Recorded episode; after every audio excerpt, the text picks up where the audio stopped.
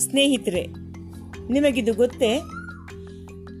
ಇಂಪು ಕಂಠದ ಕೋಗಿಲೆ ಸೋಮಾರಿ ಎಂದು ಅದೆಷ್ಟು ಸೋಮಾರಿ ಎಂದರೆ ತನ್ನ ಮೊಟ್ಟೆಗಳನ್ನು ಮರಿ ಮಾಡದಷ್ಟು ಹಾಗಂತ ಮೊಟ್ಟೆಯನ್ನು ಮರಿ ಮಾಡದೆ ಇರಲು ಸಾಧ್ಯವೇ? ಅದಕ್ಕೆಂದೇ ಕೋಗಿಲೆ ತನ್ನ ಮೊಟ್ಟೆಯಷ್ಟೇ ಗಾತ್ರದ ಮೊಟ್ಟೆ ಇಡುವ ಪಕ್ಷಿಯನ್ನು ಹುಡುಕಿಕೊಂಡಿರುತ್ತದೆ. ತನ್ನಂತೆ ಕಾಣುವ ಕಾಗೆಯೇ ಆ ಪಕ್ಷಿ.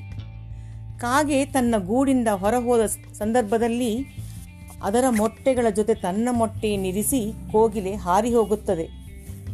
ಅಲ್ಲಿಗೆ ಕೋಗಿಲೆಯ ಜವಾಬ್ದಾರಿ ಮುಗಿಯುತ್ತದೆ. ಬಡಪಾಯಿ ಕಾಗೆ, ತನಗೆ ಗೊತ್ತಿಲ್ಲದಂತೆ ತನ್ನ ಮೊಟ್ಟೆಗಳ ಜೊತೆಗೆ ಕೋಗಿಲೆಯ ಮೊಟ್ಟೆಗಳಿಗೂ ಕಾವು ಕೊಟ್ಟು ಮರಿ ಮಾಡುತ್ತದೆ, ಆಹಾರ ಕೊಟ್ಟು ಸಲಹುತ್ತದೆ. ಅದು ತನ್ನ ಮರಿಯಲ್ಲ, ಕೋಗಿಲೆಯದ್ದು ಎಂಬ ಸತ್ಯದ ಅರಿವು ಆದಾಗ ತಾನು ಮೋಸ ಹೋಗಿರುವೆ ಎಂದು ತಿಳಿಯುತ್ತದೆ. ಕೋಗಿಲೆ ಮರಿಗೆ ಆಗಲೇ ರೆಕ್ಕೆ ಪುಕ್ಕ ಬರಿತಿರುವುದರಿಂದ ಅದು ಪುರ್ರೆಂದು ಹಾರಿಬಿಟ್ಟಿರುತ್ತದೆ. ಕಾಗೆ ನೋಡುತ್ತಾ ನಿಸ್ಸಾಯಕವಾಗಿ ಬಿಡುತ್ತದೆ. ಪ್ರಕೃತಿಯೇ ಹಾಗೆ. ಅದು ಸೋಜಿಗದ ಆಗರ. ಅದರಲ್ಲಿ ಮೊಟ್ಟೆಗೆ ಅಗ್ರಸ್ಥಾನ. ನಮಗೆ ಮಾಮೂಲಿ ಅನಿಸಬಹುದಾದರೂ ಮೊಟ್ಟೆ ಅನೇಕ ವೈಜ್ಞಾನಿಕ ಪ್ರಯೋಗಗಳಿಗೆ ಸ್ಫೂರ್ತಿ.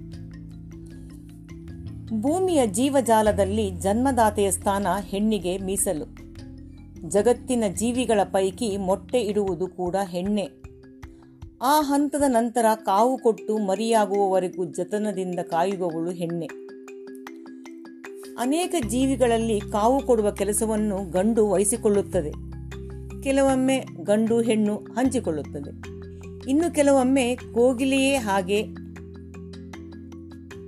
ಅನೇಕ ಜೀವಿಗಳು ಇನ್ನೊಂದು ಜೀವಿಯ ಸಹಾಯದಿಂದ ಮೊಟ್ಟೆಯನ್ನು ಮರಿ ಮಾಡುತ್ತದೆ ಇನ್ನೊಂದು ಜೀವಿಯ ಸಹಾಯದಿಂದ ಮರಿ ಮಾಡುವ ಜೀವಿಗಳಿಗಿಂತಲೂ ಕೃತಜ್ಞರಾಗಿರುವವರು ಪ್ರಕೃತಿಯಲ್ಲಿ ಸಿಗುತ್ತಾರೆ.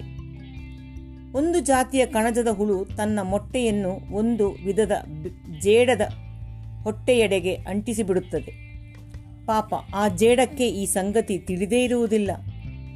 ಆ ಮೊಟ್ಟೆ ಮರಿಯಾಗಿ ಹೊರಗೆ ಬಂದೊಡನೆ ಮಾಡುವ ಮೊದಲ ಕೆಲಸವೆಂದರೆ ಆ ಜೇಡದ ಹೊಟ್ಟೆ ಬಗೆದು ಅದನ್ನು ಕಿತ್ತು ತಿನ್ನುವುದು. ಸ್ನೇಹಿತರೆ, ಕೃತಜ್ಞತೆಯ ಪರಮಾವಧಿ ಇದೊಂದು ಉದಾಹರಣೆ ಅಲ್ಲವೇ? ಆಶ್ರಯ ಕೊಟ್ಟ ಜೀವಿಯನ್ನೇ ಕಿತ್ತು ತಿನ್ನುವ ಈ ದುಷ್ಟ ಪ್ರವೃತ್ತಿಯನ್ನು ಈಗಿನ ದಿನಗಳಲ್ಲಿ ಮನುಷ್ಯರಲ್ಲಿ ಹೆಚ್ಚಾಗುತ್ತಿದೆ ಎಂದರೆ ತಪ್ಪಾಗುವುದಿಲ್ಲ, ಅಲ್ಲವೇ? ನೀವೇನು ಹೇಳ್ತೀರಾ?